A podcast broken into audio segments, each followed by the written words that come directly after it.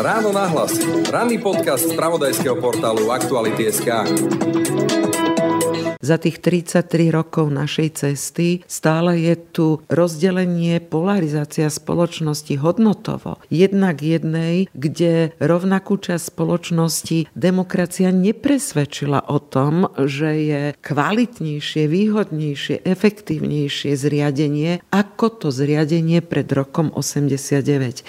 A tu si klaďme otázku, čo všetko pred sebou tlačíme, že k tomuto presvedčeniu nevieme príjmeť väčšiu časť spoločnosti. Hovorí bývalá premiérka Iveta Radičová. Ako sa to vlastne stalo, že žena, ktorá už krátko po novembri 89 pôsobila ako hovorca verejnosti proti násiliu a stala sa i prvou ženou na poste predsedu vlády, sa dnes cíti ako politický bezdomovec? A kde sa teda stala chyba, že dnes musíme opäť zápasiť o tie najzákladnejšie hodnoty, o ktoré sme predsa zviedli zápas už pred vyše 30 rokmi? Tragédia slovenskej politiky tkvie v tom, že vytvorila príliš veľkú konkurenciu politikov, ktorí pracujú na základe populizmu, polarizácie a postpravdivosti. Teda rozmazať, spochybňovať a najmä označovať každého iného za totálne zlo a nepriateľa ľudu. The Killers, Martin Garrix, Hardwell, Michael Patrick Kelly, Regan Bone Man, Editors, Jason Derulo, Alvaro Soler, Celeste Buckingham, Mike Spirit, Cameron, Jesse Ware, Mark Dunn a najmä absolútna megastar Imagine Dragons. Nájdeš na Lovestream festivale 18. až 20. augusta v Bratislave na starom letisku vo Vajnoroch. Vstupenky a viac info na www.lovestream.sk. Buď tam s nami. Počúvate podcast Ráno na hlas.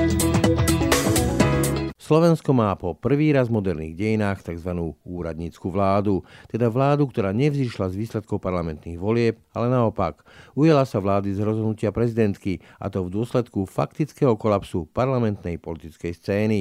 Čo teda existencia úradníckej vlády vypoveda o našej ponovembrovej politike a ako vláda nestranných úradníkov zatrasie nielen s našimi politikmi, ale najmä s postojom verejnosti k tomu, kto, ako a v mene koho slovenskí politici vládnu? A koho teda naša politická elita vlastne v súčasnosti reprezentuje a kde je dnes moc suverénna demokracie, teda občana? Všimnime si, ako táto politika vytvorila už dlhodobo skoro 40-percentnú časť populácie stabilných nevoličov, ale zároveň vytvorila novú ďalšiu kategóriu ľudí, ja im hovorím politicky bezdomovci. Témy a otázky pre bývalú premiérku Ivetu Radičovú. Počúvate ráno na hlas. Pekný deň a pokoj v duši praje, Brane Robšinský.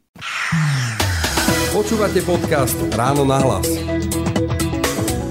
O tom, čo môže ten efekt úradníckej vlády urobiť, o čom svedčí, že vôbec máme úradníckú vládu, budem hovoriť s bývalou premiérkou, profesorkou sociológie Ivetou Radičovou. Dobrý deň. Príjemný dobrý deň želám. Skúsme si na úvod len tak e, stručne zarámcovať, e, o čom vypoveda ten fakt, že Slovensko po prvý raz v dejinách muselo siahnuť k inštitútu úradníckej vlády vďaka tomu, že ten parlament a tá vláda sa tak rozsypal, že neboli schopní zlepiť nejakú politickú tradičnú vládu. Faktorov vzniku tzv. úradníckej vlády je samozrejme viac, ale dva zásadné. Samozrejme pád vlády, ale ten dôležitejší. Prijatá dohoda o predčasných voľbách až s odstupom skoro desiatich mesiacov.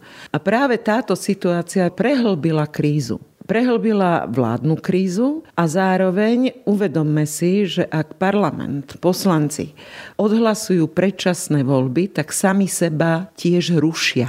Čiže je to de facto, nie de jure, spôsob pádu aj daného parlamentu. Čiže je to končiaci parlament, ktorý v istom momente už sa správa ako v predvolebnej kampani a následne v ostrej kampani. Nezabúdajme, že tá kríza nevznikla pádom vlády. Pád vlády bol dôsledok pretrvávajúcej parlamentnej aj vládnej krízy, ktorá sa prejavila za tie tri roky do roka a do dňa pádom jednej vlády, následne pádom druhej vlády, spôsobené opäť samozrejme vonkajšími faktormi, a to kombináciou pandémie a jej dôsledkov a do toho vojnou na Ukrajine a súvisiacimi krízami. Nachádzame sa v hospodárskej kríze. A ďalší moment, ktorý sa podpísal, bol spôsob príjmania nevyhnutných opatrení na riešenie samotnej pandémie, dôsledkov pandémie a na riešenie prehlbujúcej sa energetickej a ekonomickej krízy. Tento spôsob vládnutia, ktorý sa prejavoval naozaj opakujúcimi sa útokmi, hádkami, škriepkami, nezhodou sa premietol a prehlbil až do podoby vzniku takých tých tekutých väčšín v parlamente, kde vláda nemala žiadnu záruku, že jej prejdú aj nevyhnutné zákony, napríklad súvisiace so známymto plánom obnovy. Vyústilo to do totálneho pádu vlády, ale rozhodnutie naťahovať tú agóniu až k 30. septembru výboru bolo už v januári dostatočným dôvodom na to, aby pani prezidentka rozhodovala a rozhodla o ňou menovanej vláde, pretože videli sme, aké to malo napokon výsledky. Práve tá otázka, že vzhľadom na to, že ten pád padnutej vlády nedávno nebol nečakaný, to bolo také tie tekuté piesky, drolenie sa, či prezidentka neurobila takú zásadnú vnútropolitickú chybu, že nedala ten termín alebo netrvala na tom termíne predčasných volieb oveľa skôr. Ona to teda vysvetlovala v médiách aktuálne tým, že hrozilo, že by si poslanci jednoducho neodhlasovali predčasné voľby, ale aj tak nebolo to z jej pohľadu chyba, že nevyužila tú svoju autoritu na to, aby Buchla dostala povedala, že tie voľby majú byť skôr a tým pádom donútila, povedzme, dať to do poriadku oveľa skôr ako teraz. Budeme čakať do septembra. Hovorili ste v úvode, že historicky prvý raz vznikla takáto vláda, ale aj historicky prvý raz parlament urobil roz rozhodnutie preťahovania agónie a oddialovania predčasných volieb. Vráťme sa prosím napríklad k predčasným voľbám v roku 2006, kde ten parlament prijal najbližší možný termín na ich konanie. Alebo... V tom prípade tiež to netrvalo ako tehotenstvo 9 mesiacov. Rovnako áno, bol ten príklad pádu vlády v tom roku 2011, kedy ten parlament prijal opäť adekvátny krátky termín na predčasné voľby. Takže prezidentka sa ocitla aj z tohto pohľadu v úplne novej situácii, že zrazu tie politické strany prišli k nejakému záhadnému rozhodnutiu, že ten čas bude hrať v ich prospech. Teda rozmýšľali len a len z hľadiska svojich vlastných stranických priorít, stranicky a vôbec nie z hľadiska občanov navodenia istej normálnejšej, pokojnejšej atmosféry v spoločnosti, ako keby časti politikov viac vyhovoval predlžujúci sa chaos, napätia, hádky, než isté upokojenie situácie. A keď sa ma pýtate, čo by bolo keby, tak prepačte na tú otázku, neodpoviem, lebo mohli byť dva scenáre. Len predsa len tam je jeden taký faktor, na ktorý sa zvykne zabúdať aj pri tom rôznom komentovaní, že prezidentka disponuje priamým mandátom, mala vyše milióna hlasov, čo je dramaticky viac, ako než mal Robert Fico a ktorákoľvek z vládnych stran, nehovorím, že mohla sa oprieť o ten mandát a povedať, že mene občanov to bude takto. Skôr platí argument, že z ústavy má povinnosť zabezpečiť riadny chod ústavných inštitúcií, teda aj vlády a parlamentu. Nie som generálom po vojne, takže iba zopakujem svoj pohľad na vec a je to naozaj osobný pohľad na vec, ale aj skúsenosť zo spomínaných pádov vlády predtým, že termín vymenovania úradneckej vlády bol na mieste od februára a ústupok politickým stranám na dohodu na septembrových voľbách si myslím, že bol príliš ústretový k subjektom, ktoré sa nijak ústretovo voči štandardom politickej kultúry nesprávajú. No už e, predtým, než tá vláda vôbec vznikla, to začalo, pokračuje to aj naďalej, také veľmi ostré vymedzovanie sa politických strán voči vláde úradníkov od e, takéhoto hulváckého Roberta Fica cez Igora Matoviča až po Milana Krajniaka, ktorý vlastne chce túto vládu dotlačiť k vyrovnanému rozpočtu a tým sa vlastne môžu vymedziť voči tomu, že akí sú to jastraby a netvory a neviem čo všetko. Komu to pomôže? Respektíve pomôže to tým politickým stranám, že budú takto ohadzovať tú úradnickú vládu, alebo alebo skôr im to môže poškodiť, lebo v Česku boli tie efekty tých úradnických vlád zväčša na občanov pozitívne. A Ludový Dodor tiež nevyzerá na to, že by mal záujem a chuť na nejaké verbálne či iné prestrelky s Igorom Matovičom, Robertom Ficom a ďalšími. No, predovšetkým nevieme, či úradnícka vláda získa dôveru v parlamente. Takže návrhy a tlaky, napríklad poslanca Krajniaka na to, aby predkladali vyrovnaný rozpočet dokonca v šibeničnom termíne do 31. augusta, postrádajú akúkoľvek racionalitu. Odvíjajú sa od troch zásadných omylov. Prvý omyl, ktorý je formulovaný, je, že najprv teda treba pripraviť ten vyrovnaný rozpočet do 31. augusta a potom vraj od septembra môžu diskutovať členovia vlády a premiér s jednotlivými politickými stranami o realistickejšom rozpočte. Ja sa pýtam, s akými politickými stranami? Predsa po 30. septembri bude mať parlament iné zloženie. To je prvý omyl omyl, že sú to relevantné politické strany, lebo vychádzajú z predpokladu, ako keby po voľbách ten parlament bol v rovnakej zostave. To je omyl. Druhý moment a omyl, ktorý vstupuje do hry, je ešte silnejší, pretože pokiaľ budú voľby a vzíde nová vláda, tak tá nemusí predkladať. Ročný odklad. Áno, nemusí predkladať vyrovnaný rozpočet. Dobre, máme vraj počítať s kritickou situáciou, že nebude schopno zostaviť tú novú vládu, ale v takom prípade postupnosť časová vraví, že najprv má byť teda pripravený realistický rozpočet a v prípade, že nastane takáto kritická situácia po voľbách, po 30. septembri, tak na pôde nového parlamentu je možné predkladať návrh na vyrovnaný rozpočet v prípade, že teda nevznikne nová vláda, lebo ten parlament má navyše ešte aj ďalšie nástroje, čo následne môže urobiť, napríklad novelizovať zákon o dlhovej brzde však. A do tretice je tam tretí zásadný omyl a ten zdôrazním najviac znížiť deficit presahujúci 6% na nulu je nemožné. 5 miliard to je nemožné. Pretože to by bolo totálne proti občanom Slovenskej republiky, pretože tie dôsledky by boli recesia, nezamestnanosť a dokonca niektoré nárokovateľné dávky by určite nebolo možné pokryť a vykryť. Takže chcú po vláde naplnenie niečoho, čo naozaj by viedlo ku sociálnym otrasom v spoločnosti. A to chcú poslanci a členovia vlády, ktorí ten deficit vytvorili. A tu platí elementárna zodpovednosť a nesprávajú sa zodpovedne. Vytvorili sme takýto deficit, tak by sme mali niesť zodpovednosť aj za riešenia, ktorými bude možné tie výdavky nejakým spôsobom pokryť a vykryť. A zodpovedný politik, pokiaľ nie je podrazák, jednoducho nebude tlačiť vládu do rozhodnutí, ktoré poprvé stále nie sú aktuálne a po druhé do rozhodnutí, ktorých príčinou boli poslanci a vlády, ktoré predchádzali úradníckej vláde.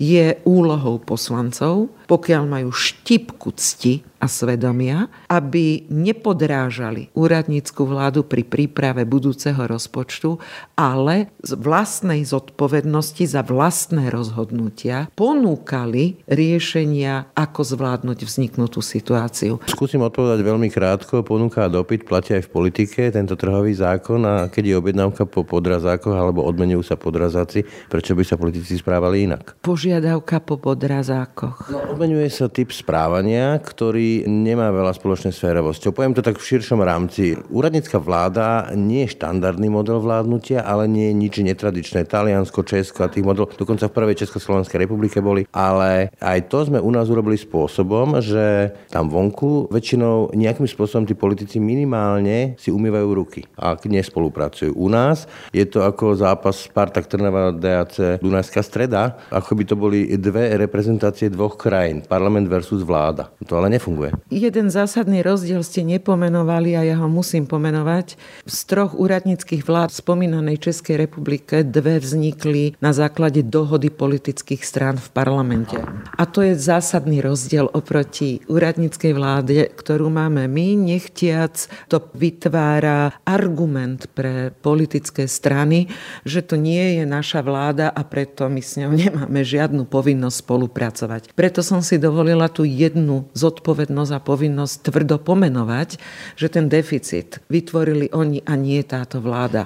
Chápem tej logiky, ale na druhej strane, dobre, nie je to vláda, ktorá bola vytvorená po konzultáciách s politickými stranami, ale je to vláda Slovenska, ktorá vládne slovenským občanom, ktorí sú voliči týchto stran. To je bazálna logika. A navyše je to vláda úradníkov, ktorí nekandidujú, či nie sú konkurenciou. Čiže boj s ňou nemá logiku. Nie, že nemá logiku. Boj s ňou je perfidný. Pretože to, čo si želá väčšina občanov, a to je naozaj už konečne pokoj, pretože máme čo robiť, aby sme v situácii, v ktorej sa každý z nás nachádza, z toho zlého a horšieho riešenia zvládli aspoň to zlé riešenie, v tejto situácii podrážať nohy vláde, ktorá má cieľ situáciu upokojovať, môžu naozaj len politici, ktorí sú nefér, nespravodliví a ide im len a len o vlastné politické tričká a sami sebe chcú dokazovať, že nikto to nevie robiť lepšie, ako to robili oni predtým. A tragédia slovenskej politiky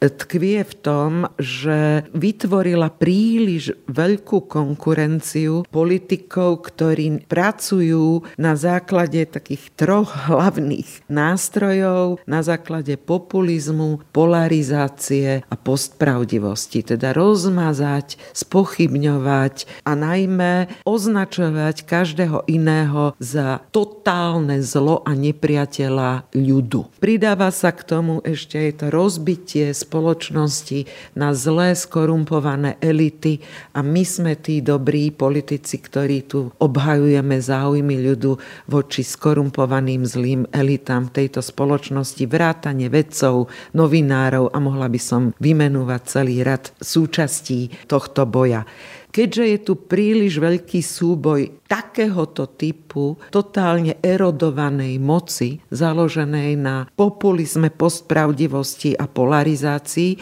úplne to zatlača do kuta politikov riešení typu súčasného premiéra Ľudovita Odora sú v defenzíve, ale to neznamená, že po nich nie je dopyt. Všimnime si, ako táto politika vytvorila už dlhodobo skoro 40-percentnú časť populácie nevoličov, stabilných nevoličov, parlamentných voľbách, v iných voľbách je dokonca tá skupina väčšia, ale zároveň vytvorila novú ďalšiu kategóriu ľudí, ja im hovorím politicky bezdomovci, pretože na strane tej ponuky rozdrobené, fragmentované politické zoskupenia a sklamaný volič z ostatných troch rokov volieb alebo sklamaný volič z toho, čo tu predvádzali 12 rokov Smer SD či Smer 2 SD, hľadajú úpenlivo, komu dať dôveru, aby sa takáto skúsenosť neopakovala.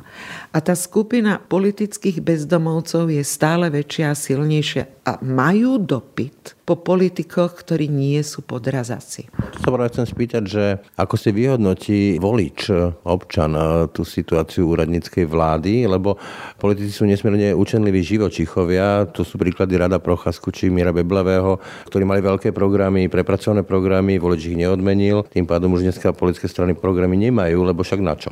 Ako si môže volič teda vyhodnotiť tú situáciu úradníckej vlády, ktorá evidentne nechce ísť do sporov, chce ponúkať nejaké riešenia konkrétne sociálne, adresné a na druhej strane politickú scénu, ktorá sa voči tomu vymedzuje. Môže to skôr prihrať tá verejná mienka sa na stranu tých politikov, alebo že to je prezidentskýna vláda a už sme počuli Serešovská vláda, neviem ešte aká vláda progresívna, alebo naopak e, môže to byť pocit nejakej úlavy, to, že sa tu vládne bez e, tohto typu slovníka a tohto typu retoriky. Som presvedčená, že úradnícka vláda, jej členovia urobia maximum preto, aby sa nedali vtiahnuť do zabehaných kolají politických hádok, lebo oni nemajú podobu politického sporu. Politický spor je spor o vecných riešeniach. Toto nemá podobu politického sporu, ktorý by posúval riešenia, ale podobu nenávisti a likvidácie iného ako som ja sám.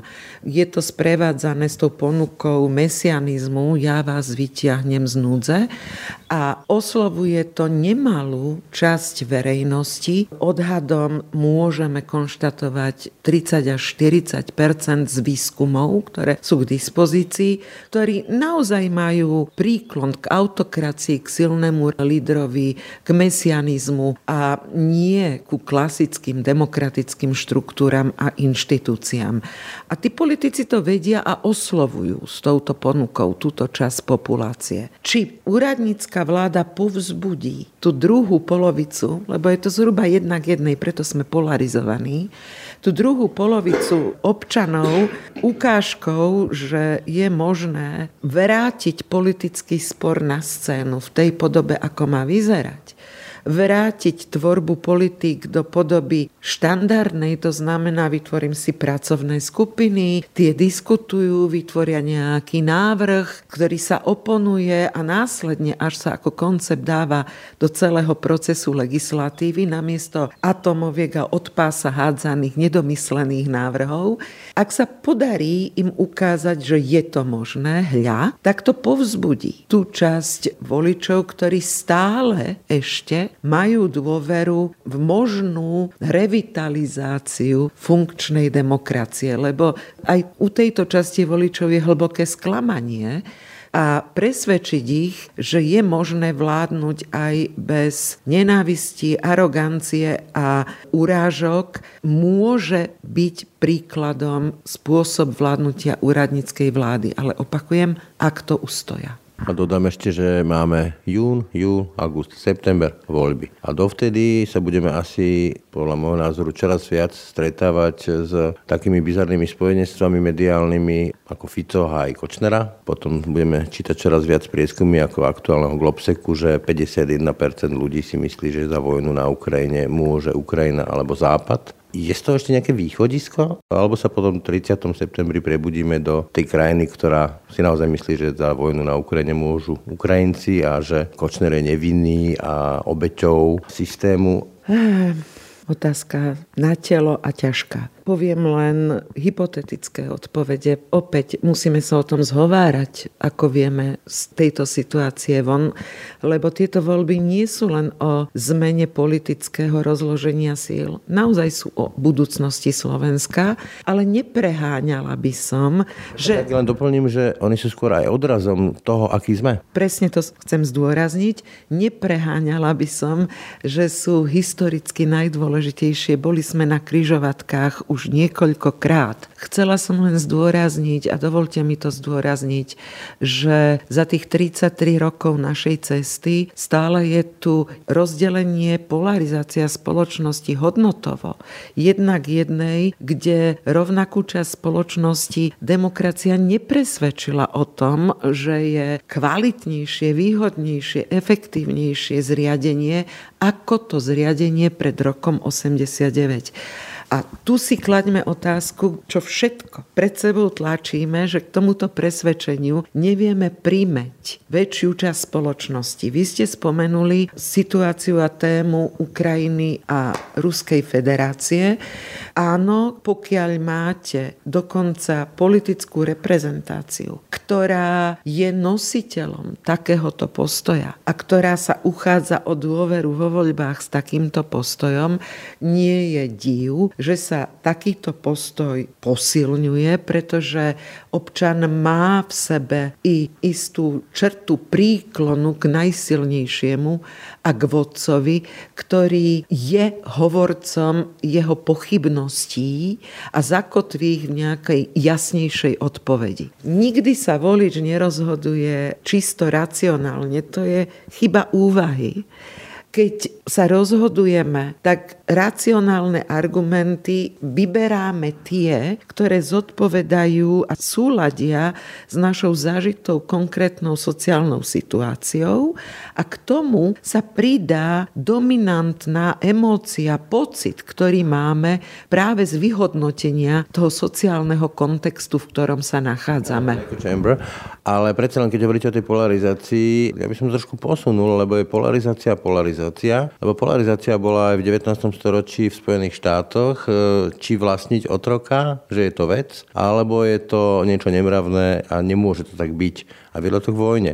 To bolo vo Francúzsku, či ideály rovnosti, slobody a bratstva, alebo monarchistické ideály a to nekončí diskusiami takéto sporie. A mne sa zdá, že sa posúvame do roviny, kde už si prestávame rozumieť tých absolútne, ale absolútne kľúčových a zásadných hodnotových veciach v rámci spoločnosti. Že je to buď alebo. Áno, pretože politické strany, väčšina z nich prestala hľadať spoločné prieniky programové. Spomenuli ste, že niektoré už ani nepíšu programy. Niektoré. Niektoré ich píšu. Ale nie je medzi nimi rozhovor o tom, čo ich spája a aké sú ich spoločné prieniky. Ak si to zhrniete, tak máte na stole len konflikty. Dokonca mnou spomínaný politický spor sa transformoval na súdne spory.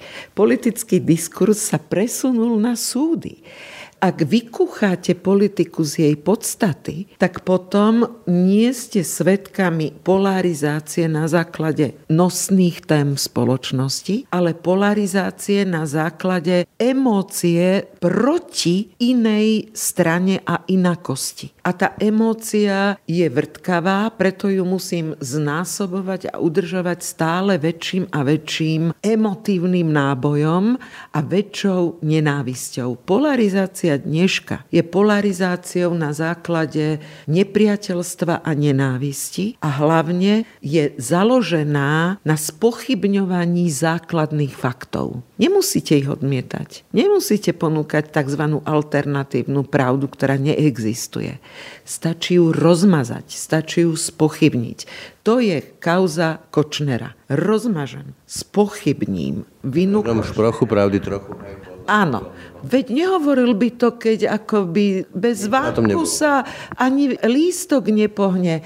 A táto pochybnosť sa podpisuje potom pod to, že Máme tých fluktujúcich voličov, stratených voličov, scvrkajúce sa jadrá politických strán, ktoré navyše rezignovali na štandardnú politickú prácu budovania vlastných štruktúr a členskej základne, takže centralizujú svoje rozhodnutia ktoré majú svojich hovorcov v podobe bojujúcich lídrov.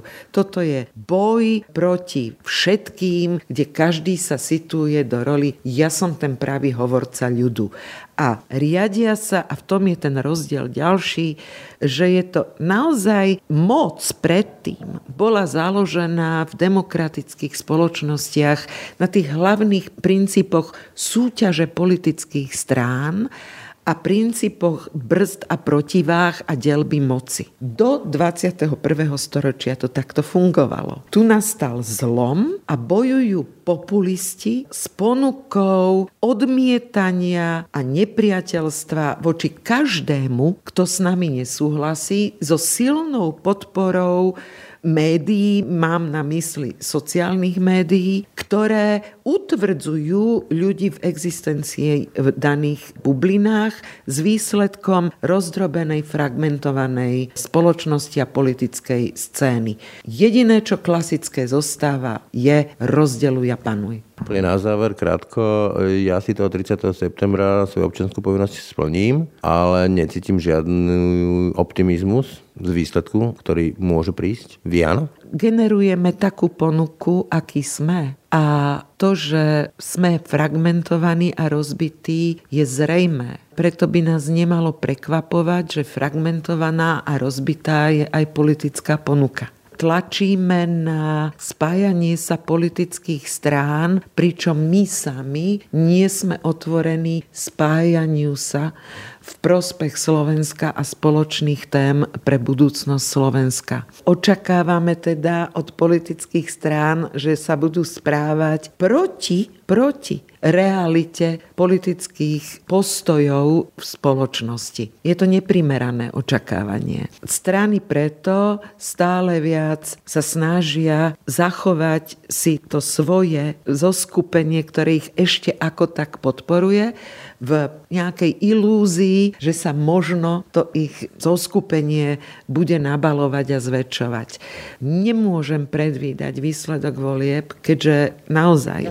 Atmosférou som Áno, keďže naozaj bude výrazná časť voličov sa rozhodovať na základe momentálnej emócie v tom momente, tak ako predtým sa skôr jedna tretina voličov rozhodovala v deň volieb, dá sa predpokladať, že to nebude menej, ale skôr viac. Takže predvídať výsledok je skoro nemožné, ale to, čo je isté, sú trendy a istí favoriti v tých voľbách a tu je na mieste skonštatovať, že to, že sa posilňujú politické strany, ktoré boli po roku 2018 na kolenách, je len a len zásluhou politických strán, ktoré tu vládli ostatné tri roky. V každom prípade pôjdem samozrejme voliť a neodpoviem vám teraz komu. Ten listok hodím nie preto, že by som nechcela, ale naozaj som momentálne politicky bezdomovec. Vítajte v klube. Ďakujem za rozhovor Ivete Radičovej. Ďakujem veľmi pekne za záujem. Počúvate podcast Ráno na hlas. Tak a to už je z dnešného rána na hlas skutočne všetko. Pekný deň a pokoj v duši praje. Braň Robšinský. Všetky podcasty z pravodajského portálu Aktuality.sk nájdete na Spotify a v ďalších podcastových aplikáciách.